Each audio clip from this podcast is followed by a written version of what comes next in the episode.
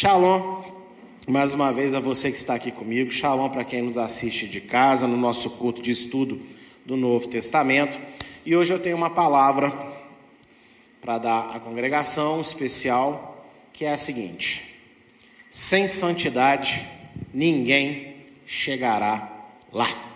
Você pode falar aí para algumas pessoas que estão aí do seu lado? Fala para ela aí, sem santidade. E fala, reforça para essa pessoa, é ninguém mesmo, viu? É. Não pensa você que você tem um cabelo cheiroso, olhos bonitos, que alguma tchutchuca na rua te elogiou ou em casa, que Deus também olha do céu, nossa, que lindo, para ele eu vou abrir uma exceção. De jeito nenhum, tá bem? E vamos ler, como já está aí na tela, vocês viram, né? Nem vou pedir para vocês abrirem, que vocês são espertinhos, né? 1 Pedro, capítulo 1, verso 15 e verso 16, amém? Diz assim: mas como é santo aquele que vos chamou, sede vós santos em toda a vossa maneira de viver, porque está escrito aonde? Levítico 11, 44 a 45, Levítico 19, 2, Levítico 20, verso 7, Levítico 20, verso 26, Números 15, verso 40, Deuteronômio 7, verso 6, Deuteronômio 14, verso 2. E só não coloquei Mateus aí, porque quando Pedro escreveu isso, a carta de Mateus não tinha sido escrita ainda. Então, quando vocês falam, onde está escrito na Bíblia tem que ser santo? Está aí, ó, as referências para você. 1, 2, 3, 4, 5, 6, 7. Será coincidência? Não, né? Então, e o que está escrito? Sede santos, porque eu sou santo. E aqui, veja bem, Pedro está falando de Yeshua. Yeshua chamou. Mas ele está citando esses textos, está falando do próprio Deus. E é por isso que nessa casa nós afirmamos que Yeshua é Adonai. Amém? Não é discutível, não sou aberto a debates para isso aqui. Quer debater, vai debater em outra igreja com outro pastor. Aqui é inegociável isso. Yeshua é Elohim, Yeshua é Deus, ponto. Amém? O contexto do início da carta é sobre a exaltação da cruz, onde Pedro expôs que Adonai, Deus Pai, entregou o seu melhor para resgatar do pecado as pessoas que ele tanto ama. João 3,16, você conhece o texto. Porque Deus amou o mundo de tal maneira que entregou o seu Filho unigênito para que todo aquele que nele crê seja salvo. Amém? Por esse motivo, estes resgatados não podem continuar vivendo na ignorância. Se você ver aqui no verso 14, do próprio 1 Pedro... como filhos obedientes, não vos conformando com as concupiscências ou desejos da carne, que antes havia em vossa ignorância, onde não sabiam da existência do Deus verdadeiro e da sua vontade para a vida humana. 1 Tessalonicenses 4, de 3 a 5, fala que essa é a vontade de Deus, a vossa santificação, e que não andeis em fornicação. E fornicação é muito mais do que pecado sexual. Fornicação é todo tipo de pecado contrário à palavra de Deus. Uma coisa é você pecar porque você não conhece a palavra. Tem um peso. Quem não conhece a palavra e rejeita o evangelho vai se ajeitar com Deus no dia do juízo. Mas quando uma pessoa conhece a palavra e escolhe ignorar o que ela entendeu da palavra, não se iluda, o peso é muito pior. E não sou eu que falo isso, é a Bíblia que fala. Desculpe aí aqueles que acreditam nesse evangelho docinho de leite, que apregoa um Yeshua que não é o Yeshua da Bíblia, que apregoa um Deus que não é o Deus de Israel, onde os nossos erros não têm consequência. Tem. E para aquele que tem consciência da verdade, o peso é pior. Quem está na ignorância, se não for salvo, vai ser condenado. Só que Deus, entre aspas, enquanto estamos nessa vida, tem mais tolerância com essa pessoa, porque ela não sabe que está errando. Agora, quando você sabe que está errando, você aprendeu o que é certo, e você está escolhendo continuar errando, desculpa, mas não sou eu que vou mentir para você. Se prepara, porque Deus vai fazer você conhecer o peso na mão dele. E você vai chorar em algum momento, porque a mão de Deus não dá nem para medir numa balança qual é esse peso. É Deus que nós estamos falando. E Ele não vai fazer isso para te destruir, não. Ele vai fazer isso porque Ele te ama. Mas se você que está procurando conhecer o peso da mão dele, você vai conhecer esse peso. E por isso que Pedro, ele alerta que a gente não pode viver no pecado como no tempo da ignorância, porque nós não somos mais ignorantes. Aí agora nós estamos escolhendo ser burros mesmo, estúpidos. E é um perigo. Eu respeito, como eu disse outro dia aqui, se eu não me engano, no sábado à noite, eu acredito que a maioria dos homens e mulheres de Deus que às vezes apregou contra a lei de Deus, apregou contra a obediência, contra a santidade, nesse formato que a gente tem hoje de palavra, a maioria deles talvez não faça de propósito, porque o negócio está tão disseminado que eles vão aprendendo, vão achando que isso que é a verdade. E o povo vai correspondendo a essa mensagem vazia, né? Aí eles acham que o povo está correspondendo, então é de Deus. Mas uma verdadeira palavra divina, que é profética, ela vai contra a maioria. Sempre foi assim. E vai continuar sendo até a volta do Senhor. Está profetizado e vai acontecer. Então é muito cômodo a gente se iludir, se enganar, achando que é papo de pastor, é papo do irmão que é quadrado, que não entende.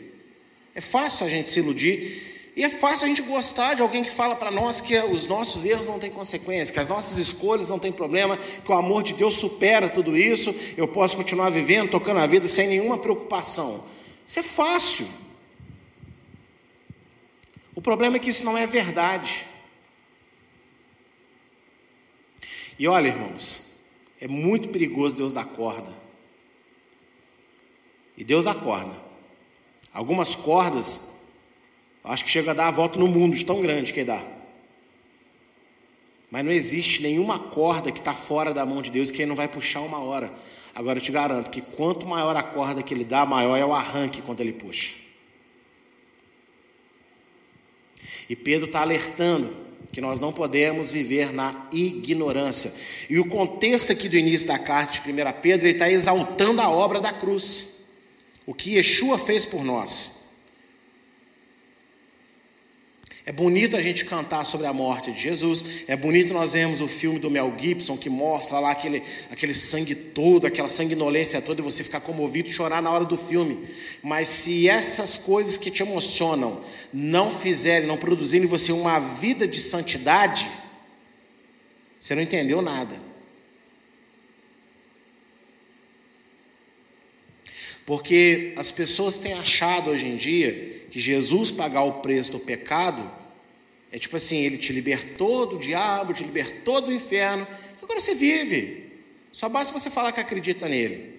Não, Ele te libertou do pecado. Então tudo que é errado, se você aceita Ele, se batiza no nome dEle, Ele liberta você. Como você vai voltar a ser escravo do que Ele te libertou? É como você ir numa prisão,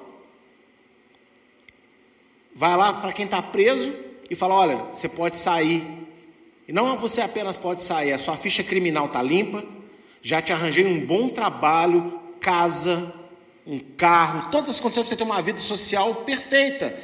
E a pessoa, ela fala assim, não quero. Eu aceito, mas eu quero continuar dormindo aqui na prisão. Eu vou lá trabalhar, mas eu quero morar aqui na prisão. Essa pessoa entendeu o que ela ganhou?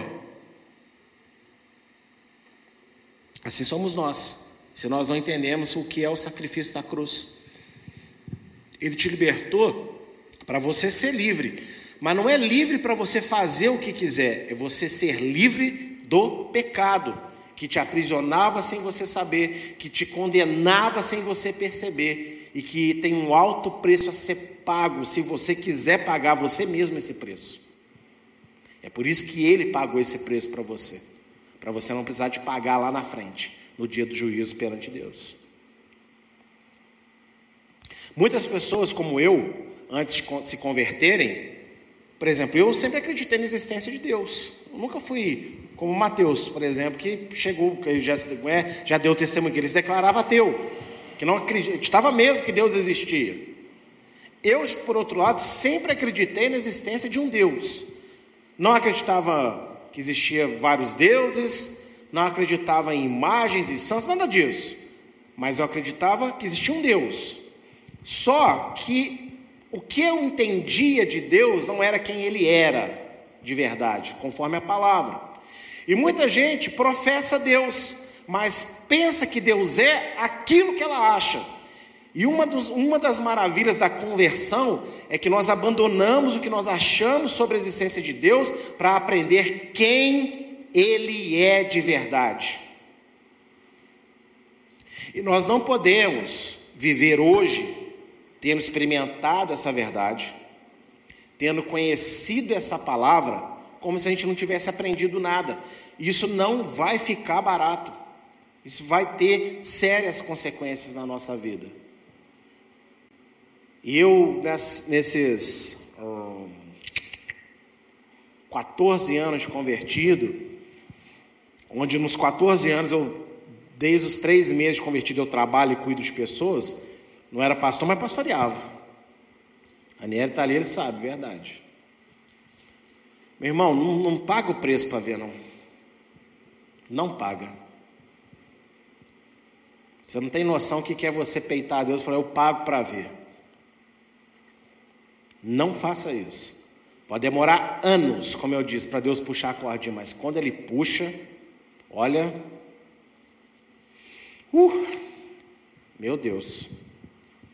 Então não faça isso. Deus ama demais a gente. Mas se Ele é bom de verdade, Ele tem que punir o mal que a gente faz, senão tanto faz. Para que o mal seja mal e o bem seja bem, o mal vai ter que ter consequência. E Deus escolheu pagar a consequência no corpo de Jesus Cristo, de Yeshua, para que a gente viva sem precisar pagar essa consequência. Agora, se a gente voltar a pecar, escolher ficar no pecado, é muito complicado. E Pedro está dizendo, sejam santos em toda a vossa maneira de viver. Não é quando você está na igreja só, não é em alguns aspectos que você acha que você tem que dar para Deus na sua vida, em outros ele vai entender, é em toda a sua maneira de viver. É quando você está na igreja, é quando você está em casa, é em todos os tipos de relacionamento que você tem na sua vida, todos. A verdade, irmãos, é que nenhum ser humano é dono de si mesmo. Por que Deus pode condenar no dia do juízo? Porque Ele é dono de tudo. Só que Ele deixa a gente viver com a ilusão que a gente se pertence. Mas tudo pertence a Deus. Mas Ele dá para nós a escolha de vivermos como propriedade dEle ou vivermos como idiotas pensando que não temos um dono sobre as nossas vidas. Pastor, você está me ofendendo, falando hoje idiota, burro. Eu quero ofender mesmo, porque como diz Paulo em 1 Coríntios, talvez a minha ofensa a vocês gere em vocês arrependimento. Tem horas que nós temos que ouvir exatamente o que a gente precisa de ouvir. Termos que vai fazer a gente se incomodar, que vai bater na gente para ver se a gente tem mais uma oportunidade de entender o que está acontecendo com a gente. E ninguém vai chegar lá sem santidade. Por isso Pedro está dizendo, sede santos, como é santo aquele que vos chamou.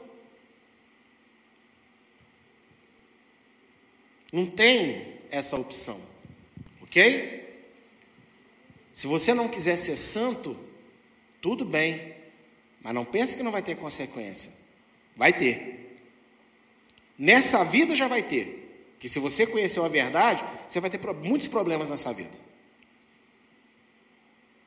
Segundo, você vai ter um problema pior ainda no dia do juízo.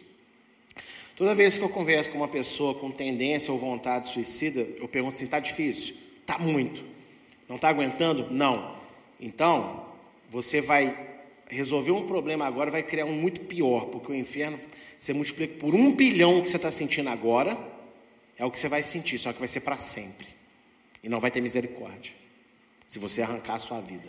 Inclusive, eu sempre faço questão de falar isso, porque eu já vi pastores, muitas vezes falando que o suicídio é o momento de maior fraqueza, então, como que Deus não vai perdoar? Eu te explico por que Deus não vai perdoar. É muito fácil. Lá em Apocalipse, fala 2 vezes... que os homicidas, os assassinos, não herdarão o reino de Deus. O que é suicídio? É um assassinato, só que você cometeu contra você mesmo. E qual que é o problema? Se você mata alguém aqui, quando Yeshua fala lá em Apocalipse que os assassinos não herdarão o reino de Deus, é aquele que tira uma vida e não se arrepende de ter feito isso. Mas quem tira uma vida e se arrepende, vai ser salvo. Um exemplo que vai escandalizar, eu quero que escandalize mesmo. O tal lá do Guilherme de Pádua. Vocês lembram desse caso antigo? Os mais antigos aqui? Gente, até hoje o Brasil não pode nem ouvir falar o nome dele. Hoje ele é pastor, inclusive. E as pessoas falam que absurdo, que igreja é essa que ele é pastor? Uma igreja de Cristo. Porque Jesus pagou o preço dele. Só que o mundo não entende que quando você aceita Jesus de verdade, não é só você falar que está arrependido, há uma mudança interna dentro de você, que você realmente lamenta, daria tudo para nunca ter cometido aquele crime. Ele pode ter sido um psicopata lá atrás, mas se ele aceitou Jesus, ele não é mais. Ele é nova criatura. E eu creio que em nome de Yeshua nós encontraremos com ele lá. Tanto faz ser cancelado esse vídeo na internet, que vão dizer, não me interessa.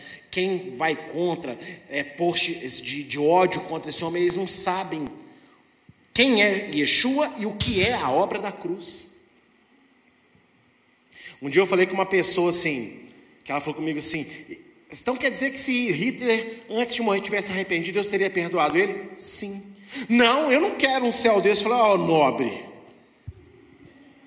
você acha que você está fazendo alguma vantagem falando para Deus, eu quero um céu mais limpinho, porque neste céu é onde pode estar até Hitler, se ele se arrepender, eu não quero estar. Coitado de você. Você não entendeu ainda quem é Yeshua e o que fez Yeshua. Porque quando alguém aceita Yeshua de verdade, não é só se dizer arrependido, não é só se sentir culpado.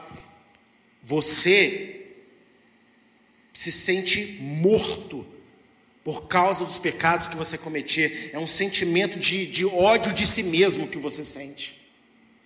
Naquele primeiro momento que você entende a cruz, você sente raiva de você. Você é como se você pegasse pedra e se apedrejasse. Só que aí você entende que tudo isso que você tem vontade de fazer consigo mesmo, Yeshua sofreu no seu lugar. E você sente uma transformação, que você olha para aquilo que você fez como sendo uma outra pessoa. Você não consegue se reconhecer. Não é possível que eu fiz aquilo. Você sabe o que você fez, porque é a sua vida, são as suas lembranças, mas ao mesmo tempo você olha assim, parece que você está falando de uma outra pessoa que não é você. E isso não é um ato, simplesmente uma mudança mental, comportamental. Isso é um ato sobrenatural. É como se você estivesse num velório, olhando o seu próprio corpo dentro de um caixão. Mas você está ali em pé vivo. E está ali um outro ser que morreu. Isso é nascer de novo. Isso é se converter a Yeshua. Então, o suicida, ele comete um ato de assassinato, só que ele não tem tempo para se arrepender. Porque ele se matou.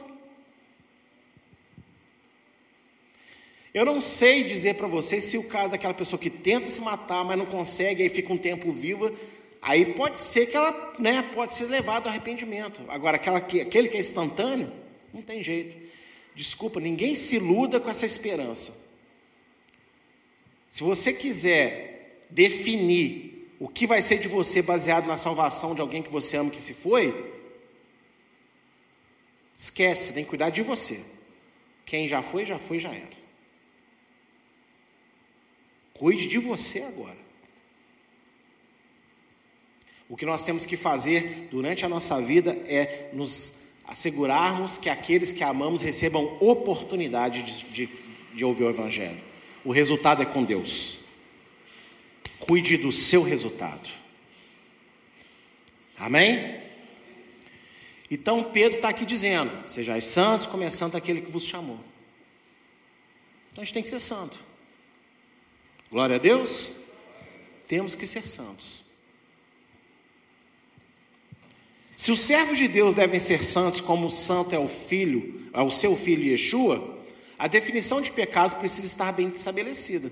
Se eu preciso ser santo, como ele é santo, então eu tenho que entender o que é pecado, sim ou não? E isso tem que estar bem estabelecido. Não é essa coisa que a gente vê hoje geral. Ah, eu acho que não tem eu acho. A Bíblia não dá espaço para eu acho. Você tem todo o direito de achar. Só que a gente não está falando sobre opinião política, opinião religiosa. A gente está falando sobre a vontade de Deus. E a vontade de Deus não tem espaço para achismo. É isso e acabou. O caminho é estreito. O que significa o caminho ser estreito? Que não há brecha para você ficar desviando. Pensamento, sentimento. É estreito o caminho. Está entendendo isso? É estreita a porta, ou seja, é aquilo ali e não tem outra escapatória. Então a gente tem que definir aqui o que é pecado, para a gente entender o que é santidade. E tem como, eu não vou colocar nenhum versículo primeiro, eu quero dar uma definição que eu creio Deus me inspirou para falar com vocês de forma muito simples o que é pecado, amém? Pecado é o oposto de santidade. Simples assim. O que não é santidade é pecado. Porque se eu tenho que ser santo como ele é santo, então tudo aquilo que não é santidade é pecado. Não importa a opinião das pessoas. Kadosh, em hebraico, significa separado. Aí eu não vou trazer aqui então pecado no hebraico, Hatá. Pecado no hebraico, Hatá, sabe o que significa? Errar o alvo. Por isso que Paulo fala que o alvo é Cristo, o alvo é o Messias. Entende isso, queridos? Então, mas eu quero falar nesse sentido aí da frase que eu coloquei. Se Kadosh, e Kadosh em hebraico significa literalmente ser separado, o pecado então é o quê? Está misturado. Se santidade é ser separado, quem é pecador? Aquele que está misturado, que faz o que todo mundo faz, que pensa o que todo mundo pensa, que age como todo mundo age. E aí eu quero ler esse texto aqui na íntegra com vocês. 1 João, capítulo 3, verso de 3 a 9.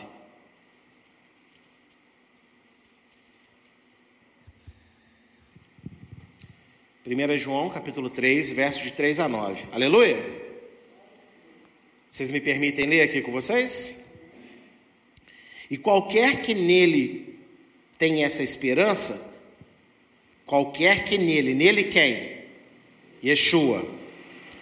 E qualquer que nele tem essa esperança, purifica-se a si mesmo, como também ele é puro. Olha para mim, não é exatamente o que o Pedro falou aqui? Sejais santos como ele é santo. Agora veja bem, olha a linguagem de João. Purifique-se. Aquele que está nele, Deus purificá-lo-á, é o que está escrito aqui? Não, purifique-se, ou seja, é uma atitude nossa. Qualquer que pratica o pecado também transgride a lei, porque o pecado é a transgressão da lei. E bem sabeis que ele se manifestou para tirar os nossos pecados, e nele não há pecado. Olha para mim, se pecado é transgredir a lei, o que significa ele se manifestar para tirar os nossos pecados? Ele tirou de nós a desobediência. Então, como que ele me resgatou da desobediência, eu continuo agora desobedecendo pela fé? Isso é a coisa mais idiota e lógica que alguém pode ensinar teologicamente sobre a vida dos servos de Deus. Qualquer que permanece nele não pratica o pecado. Qualquer que permanece em pecado não o viu nem o conheceu. Ou seja, não é você ter uma queda de vez em quando. Que isso acontece, somos seres humanos. Mas é você agir ignorando os santos mandamentos que você aprendeu, porque você não está dando importância. Então você não conhece Yeshua, como você disse. Não, você esqueceu quem ele é. Quem pratica o pecado é fraco. É isso que está escrito aí? Quem pratica o pecado é do diabo, porque o diabo peca desde o princípio. Para isso o Filho de Deus se manifestou, para desfazer as obras do diabo. Qualquer que é nascido de Deus não permanece em pecado, porque a sua semente permanece nele. E não pode pecar, porque é nascido de Deus. Amigo, você pode ter nascido de novo. Pode. Agora, se você não se purifica, você se esquece de quem é Deus, e você passa a ter agora um outro senhor sobre a sua vida, que não é Deus mais. Não é porque Deus te abandonou, é porque você está praticando o Salmo 2, dirão os reis da terra, vamos desfazer dos grilhões de Deus, ou seja, vamos desfazer dos mandamentos, vamos desfazer da vontade, vamos desfazer daquilo que ele quer, para fazer o que a gente quer. Aí o que o Salmo 2 diz? Porém, o Eterno rirá do alto, porque ele escolheu o seu rei. Yeshua é rei. Ele não é só um noivo lindo, qual você está apaixonado, não. Ele é rei. E se eu sou de Deus, eu não posso viver pecando. O que eu quero dizer com viver pecando? Eu estava falando outro dia com o Mateus, a gente está conversando, eu falei assim, eu entendo uma pessoa que está num momento de fraqueza da sua vida, que ela talvez seja anos cometendo o mesmo pecado, só que aquela pessoa que apesar de estar cometendo aquele pecado, ela não acha que ela está certa, ela não está cagando e andando, desculpa a expressão, mas eu quero falar exatamente isso, não tem um outro, ela não está cagando e andando porque é certo, entendeu? Se convenceu que não tem importância, não, ela sabe que é errado, e se você sentar para conversar com ela, falar, olha, eu não tenho força para mudar, mas eu sei que é errado, ela não perverteu a verdade da palavra. Isso é uma coisa. Agora, outra coisa é a pessoa que está errando e resolveu largar para lá a verdade sobre Deus, sobre a palavra, porque quer fazer e ninguém tem nada a ver com a sua vida.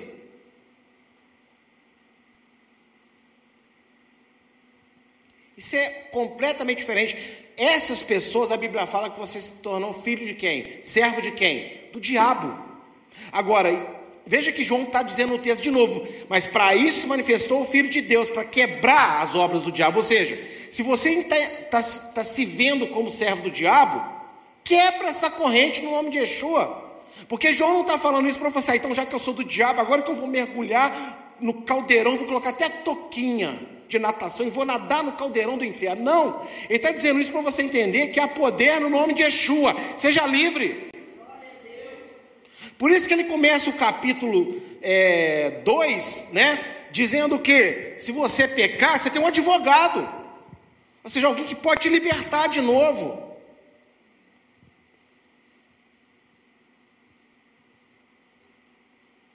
Em Romanos 12, de 1 a 12, você já conhece, a gente não se conformar com o mundo, mas dar um culto racional a Deus, para saber qual que é a boa vontade dele para a nossa vida.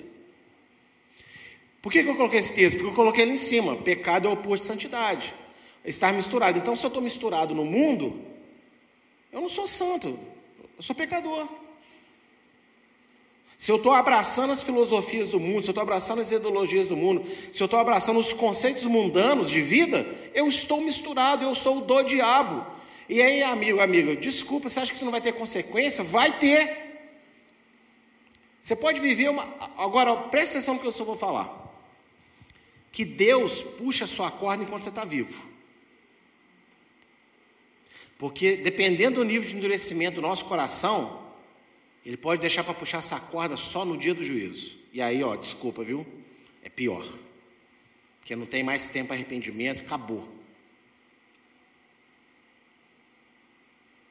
E o meu papel aqui não é pregar para vocês o que vocês querem ouvir. O meu papel aqui é pregar para vocês o que Deus quer que vocês ouçam. Goste, não goste, acho que é indireta, não acho, tanto faz. O que adianta eu ficar aqui cheio de dedos para falar com vocês e no final vocês irem para o inferno porque ninguém falou nada? Vocês me odeiam, mas que vocês ouçam o que vocês precisam, para vocês terem chance de entender o que Deus quer. E como a santificação pode ser praticada pelo servo de Deus de forma simples e eficaz? Então vamos lá, já que eu tenho que ser santo, então como que eu pratico isso de uma forma simples? De uma forma eficaz? Resposta: copiando a vida do Senhor Yeshua em tudo. Porque se eu tenho que ser santo como ele é santo, o que significa isso? Que eu tenho que copiar ele. E tem um livro que eu li 2 vezes, inclusive na época, porque me abalou a primeira vez que eu li, eu ainda era recente, um pouco, converti de pouco. Aí li a segunda vez, na segunda vez, ai, glória a Deus, fui liberto. Tal da Cabana, ô desgraça esse livro.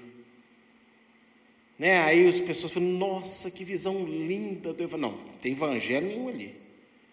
Porque dentro daquele livro chega um momento claro onde Jesus fala com o personagem principal daquele romance. Porque aquilo não é uma história real, tá? Aquilo é uma história inventada, um romance. Ele fala assim, a pior coisa que alguém pode fazer é se perguntar o que faria Jesus no meu lugar. Porque eu nunca quis que as pessoas imitassem a minha vida. Isso é completa, absurdamente antibíblico.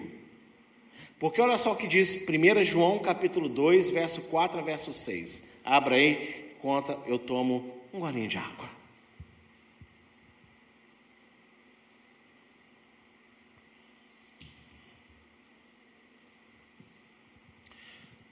Primeira João capítulo 2, verso de 4 a 6. Posso ler? E muitos seguirão... Não, estou aqui em 1 Pedro, desculpa. Aleluia.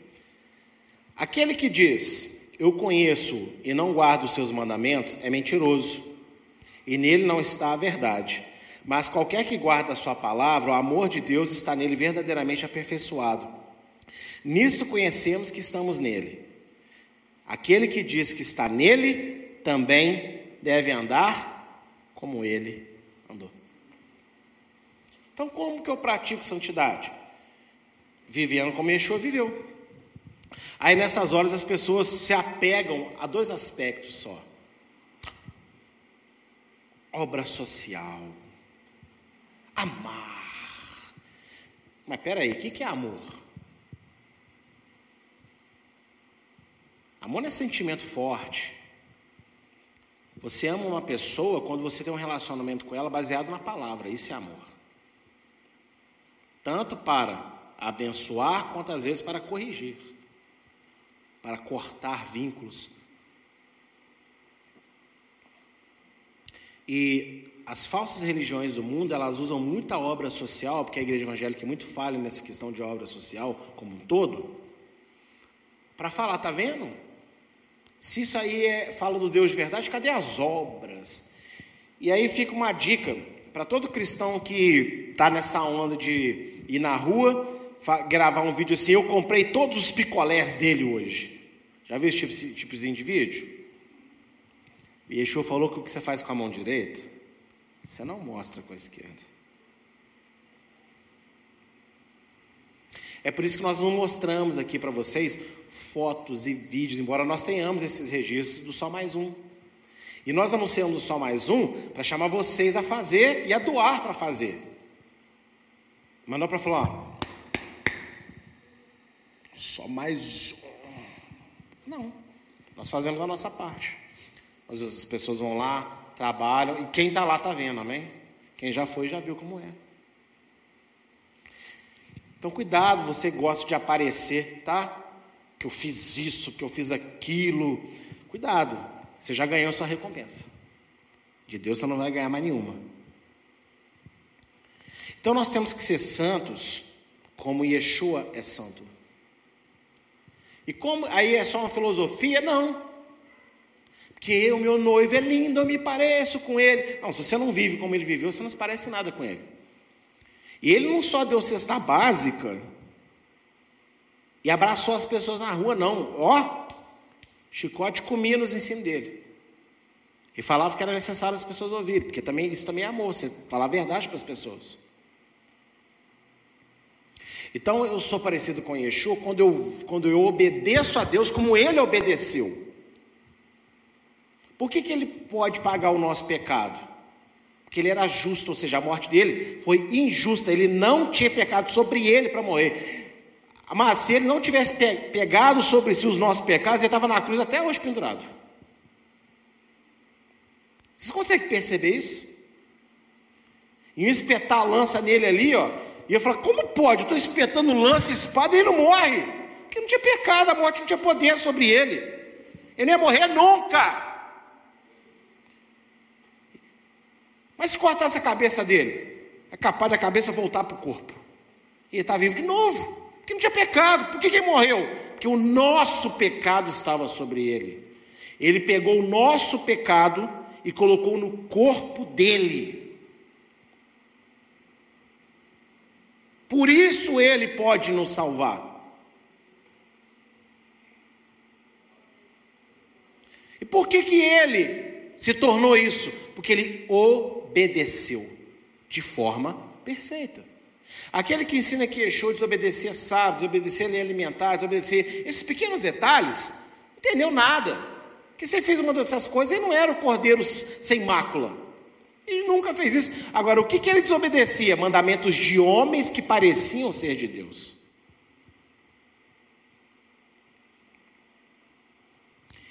E eu quero hoje mostrar para vocês 4 práticas de santidade que Yeshua deixou instruído.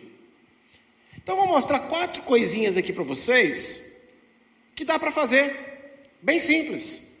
Para você, sabe por quê? Se você conseguir fazer essas 4, as outras coisas vão ser detalhes na sua vida. Não é que Deus só quer que você faça essas 4.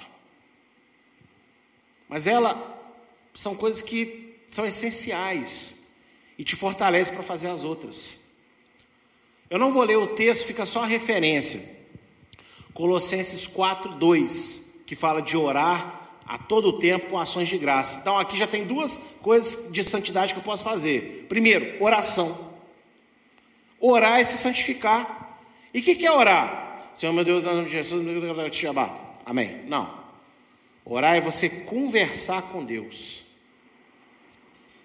Não adianta, hein, bonito? Não adianta você, eu respeito, amém? Tem, dependendo da oração, dependendo do momento, a minha oração é mais enérgica, mais empolgada, eu até grito, tá, mas no geral você tem que entender o que você está falando.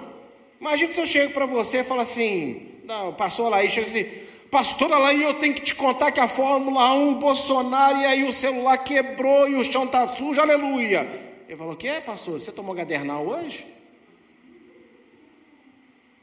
É assim, tem pessoas que oram assim a Deus, não sabe nem o que está falando. Oração não é você soltar um monte de palavra que não faz sentido. Glória, glória, glória, aleluia, aleluia, aleluia, aleluia, glória. Não, irmão, você tem que entender o que você está falando. Por isso que eu falo, você vamos comer? Então vamos orar pela comida.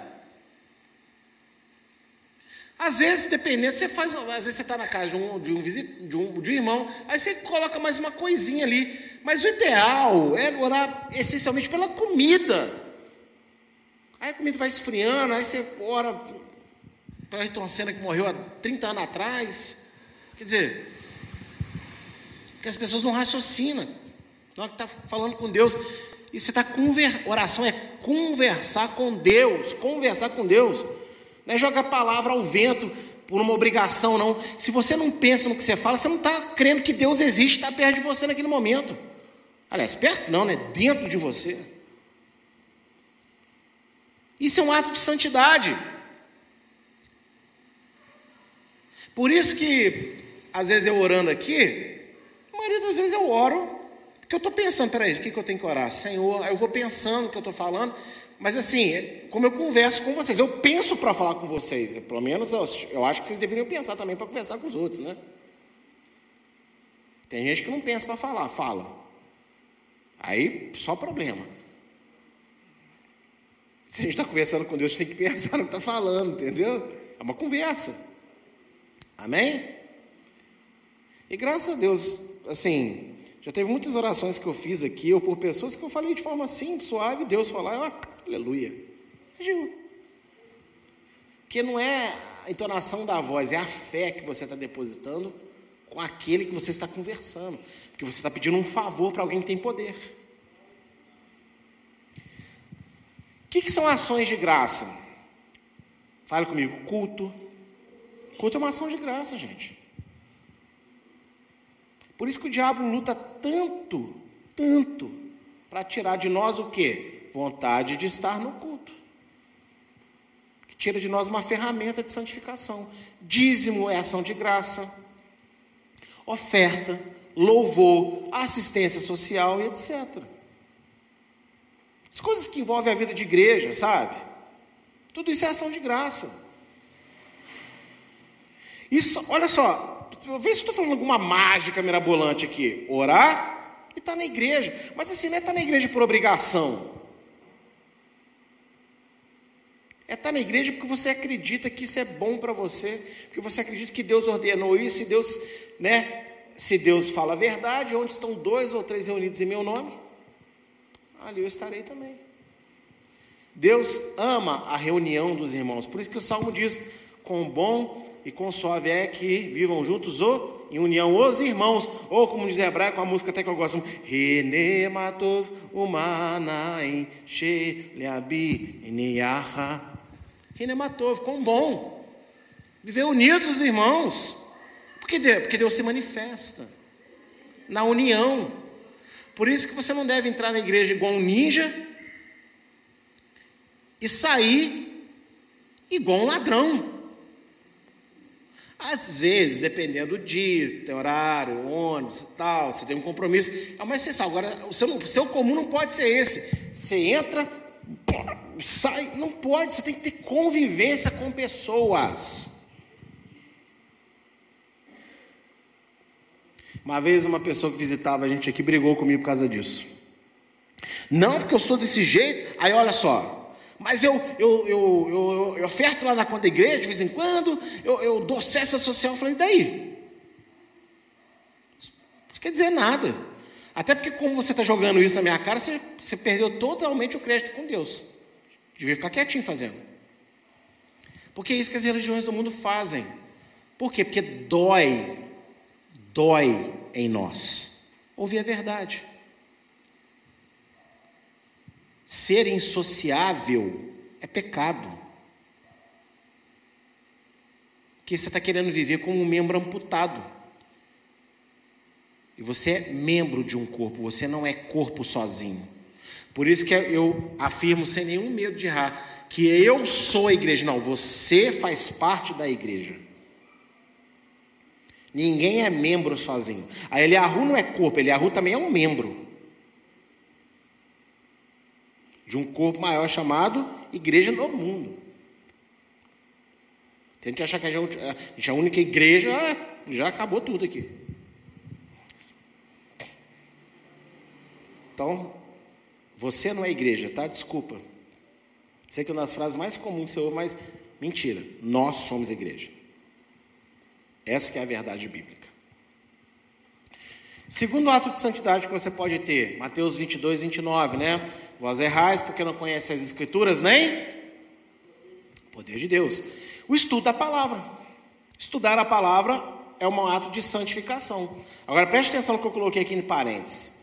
Não é ler a Bíblia, é estudar.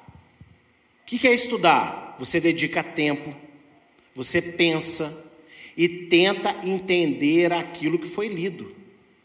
Saber o que Deus quis dizer, ao invés de aplicar sem contexto as passagens bíblicas. Que é o que a maioria das pessoas fazem. Por isso que o pessoal gosta muito da caixinha da promessa. Porque a caixinha da promessa, você lê um versículo, não precisa ter responsabilidade nenhuma de aprendizado. Você cata lá, opa, que palavra abençoada. Mas você procurou entender o que aquilo significa? Não, isso aqui é bom. Nossa, será pai de muitas nações. Então Deus vai me dar muito, eu vou ser dono. Nada a ver. Do poço, né? Essas coisas aí que vocês conhecem. Então, quando você senta para ler a Bíblia, você tem que entender o que você está lendo. Ah, mas a Bíblia tem linguagem difícil. Graças a Deus ainda existe dicionário, né? E hoje em dia você não precisa nem comprar, só baixar aí no celular que facinho. Ou compra uma Bíblia numa versão que você acha que é melhor de entender. Enfim. Tem que pensar no que você está lendo. E assim, com o tempo, sentar e ler a palavra. Isso é um relacionamento com Deus também. Você querer entender o que Deus estava querendo dizer.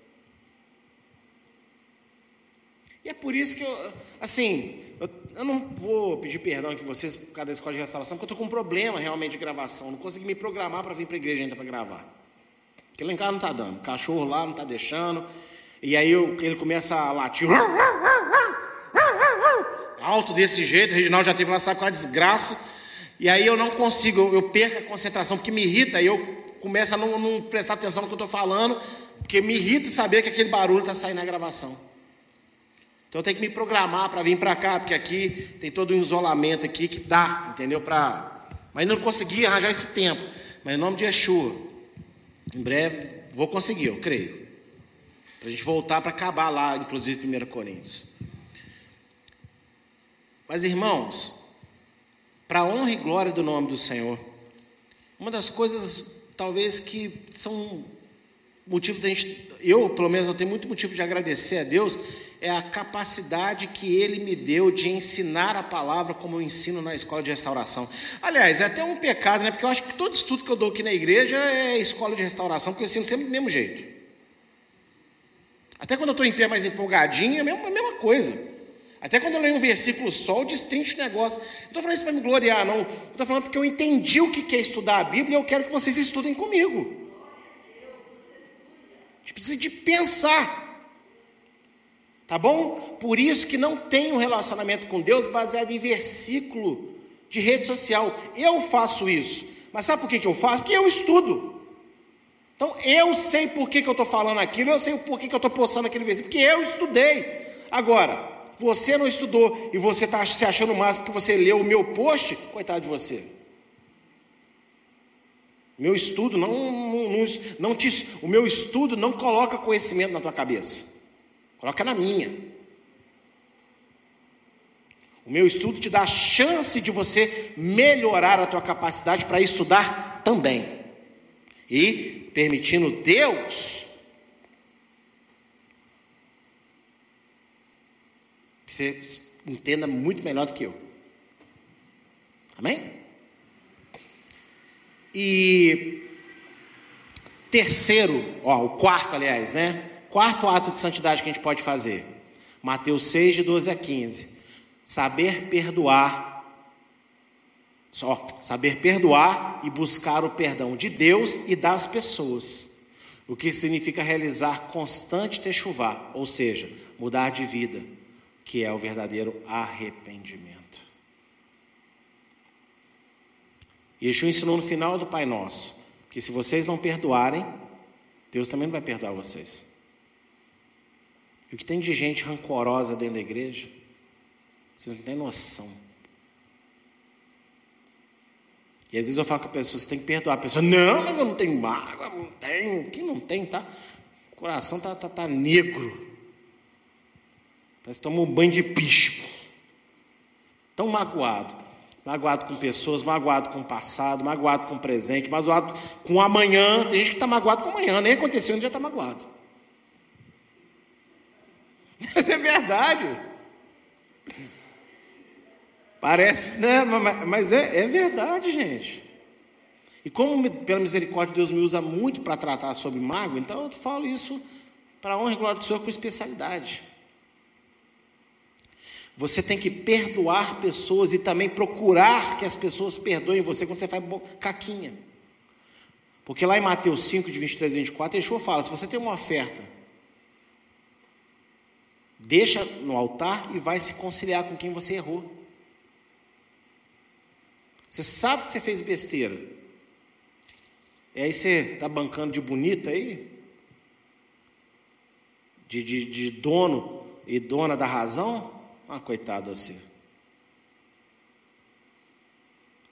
Como eu disse no início, quando a conta da razão chegar, a gente conversa. E não se iluda, sempre tem uma conversa. Eu queria que não tivesse, mas sempre tem. Pode até não ser comigo, mas tem. Então, esse é um ato de santidade, você é saber perdoar pessoas. E isso é um ato constante, porque todo dia tem alguém te magoando. Muitas vezes, ninguém está te magoando, você que está se doendo, que você é um mimimi, tem isso também, né? Tem gente que está tudo errado, mas é um mimizento. Agora, vamos colocar que você não é mimizento, né? Porque hoje em dia, aqui dentro, né, inclusive, não deve ter gente assim, imagina.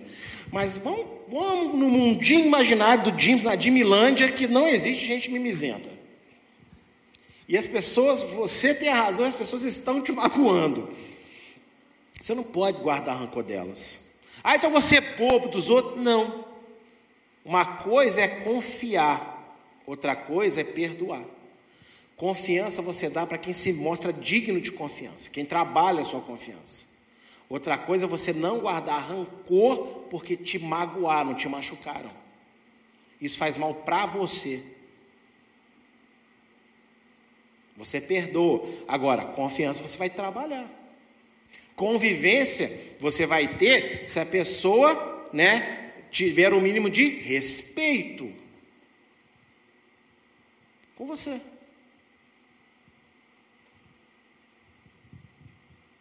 Então, teshuvá é um processo diário.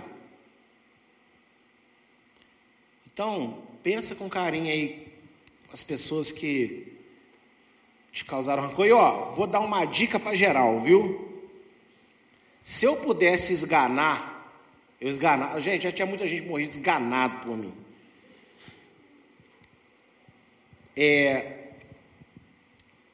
Ou você senta com a pessoa e resolve o seu problema, ou você fica calado. Porque esse negócio de ficar postando em rede social indireta, recadinho para os outros, o que você está ganhando com isso? Porque ninguém dá ouvido para ninguém, isso só gera confusão. E você perdeu uma grande oportunidade de orar a Deus e deixar Deus ser o seu escudo. Não faça isso. Isso, para início de conversa, é, no mínimo, deselegante. Ai, como eu disse, dá vontade de esganar as pessoas quando eu vejo que elas estão mandando indireta. Gente, não é assim que você responde as coisas, não. Se eu, às vezes eu falo com vocês, vocês terem a experiência de saber o que é Deus sustentar na fidelidade do dízimo, muito mais eu quero falar para vocês. Então, tenham a experiência de Deus se tornar Magen, escudo para vocês. Um dos nomes de Deus no hebraico é Magen Avraham, escudo de Abraão. Mas eu falo ousadamente que ele é Magen Jimson também. Eu creio, entendeu? Ele é escudo de Jimson. Ele pode ser seu escudo também. Mas tem que deixar ele te defender. E nem você, não você dar o seu ataque de pelanca espiritual e aí querer que Deus faça as coisas por você. Não. Vai no esteticista espiritual, tira as pelancas, tira as gorduras, faz uma lipo espiritual na sua vida aí, né? E deixa Deus te defender. Agora, teshuvá é constante, porque estamos sendo magoados a todo instante, mas também nós estamos magoando a todo instante. Às vezes a gente não pensa para falar, não pensa para agir. A gente também tem que avaliar. Agora, como eu disse, avaliar quando você está errado, e não você abrir mão do que é certo biblicamente para poder acalentar a mimizada aí, não. Mimizento, ele tem que ralar no pão um cadinho, esfregar a cara no asfalto para aprender a ter vergonha na cara mesmo. Agora, quando você erra, você errou. Aí você não tem que ter orgulho, você tem que ser humilde. E procurar se corrigir. Muitas vezes eu chegava aqui para a igreja e pedia perdão, tinha gente que falava, pastor, tem que te pedir perdão. Não, eu falei, tem sim, eu me achei errado. Por isso que eu faço isso constantemente, assim. Parece que eu erro toda hora, não. Quando eu vejo que eu estou errado, entendeu? Eu não tenho esse orgulho. Então, são 4 atitudes de santidade. Orar. Ter ações de graça, que está aí o que é. Estudar a palavra. E perdoar. Perdoar e pedir perdão. Agora, lembra, tá? Que pedir perdão não é, me desculpa. Não. É pedir perdão e mudar. Que arrependimento é mudança. Se você não mudar, você não se arrependeu. Você só fingiu estar sentindo culpa porque você tinha algum interesse.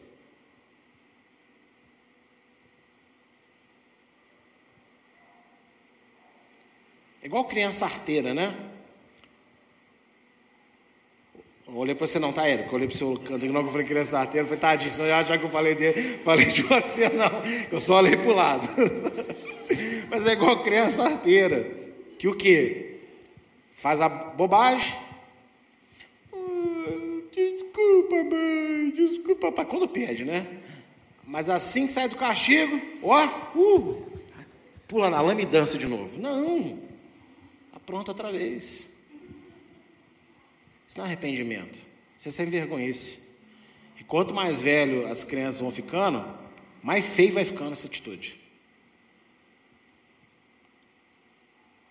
Arrependimento é mudar. Entender que a Bíblia é verdade, que ela fala, e você fazer diferente. Então, isso é um processo diário, constante.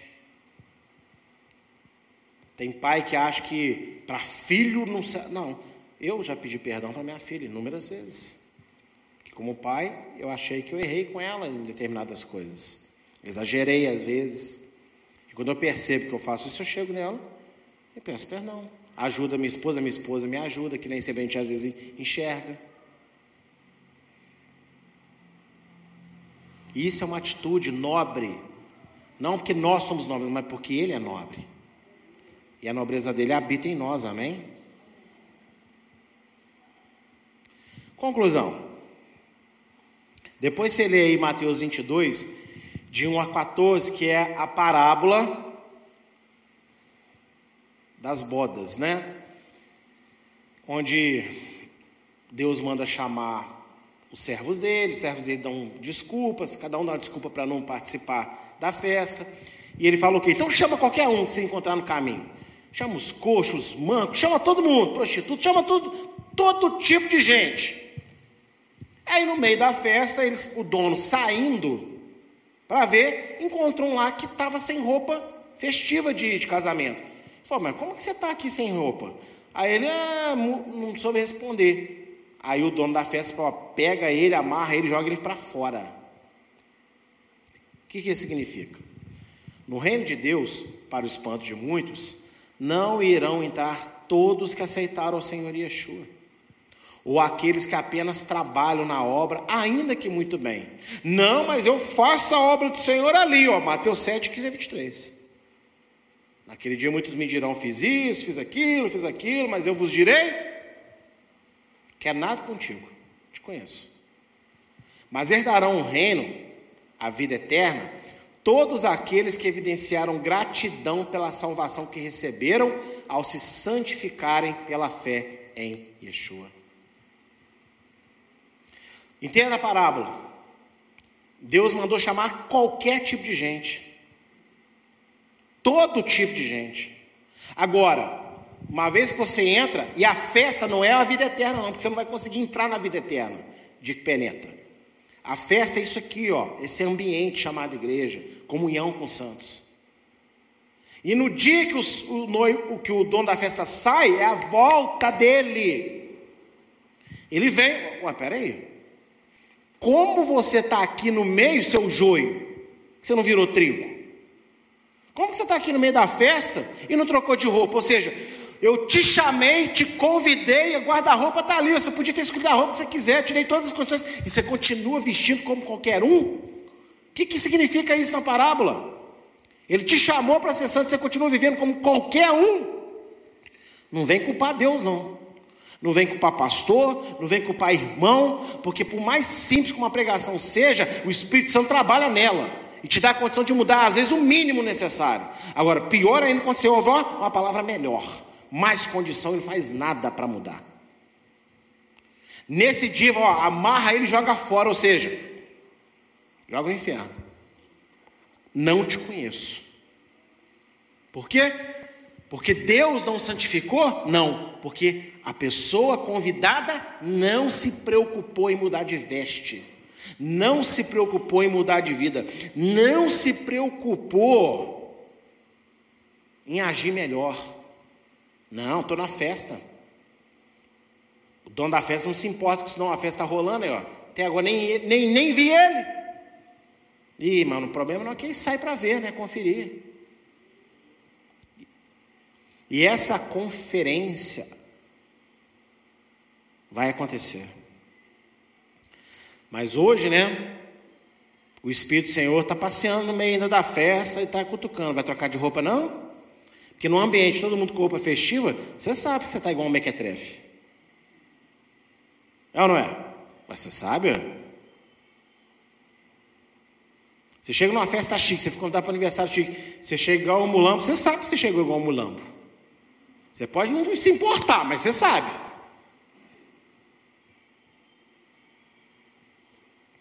O problema é que a festa daí do mundo, aniversário, essas coisas é do mundo.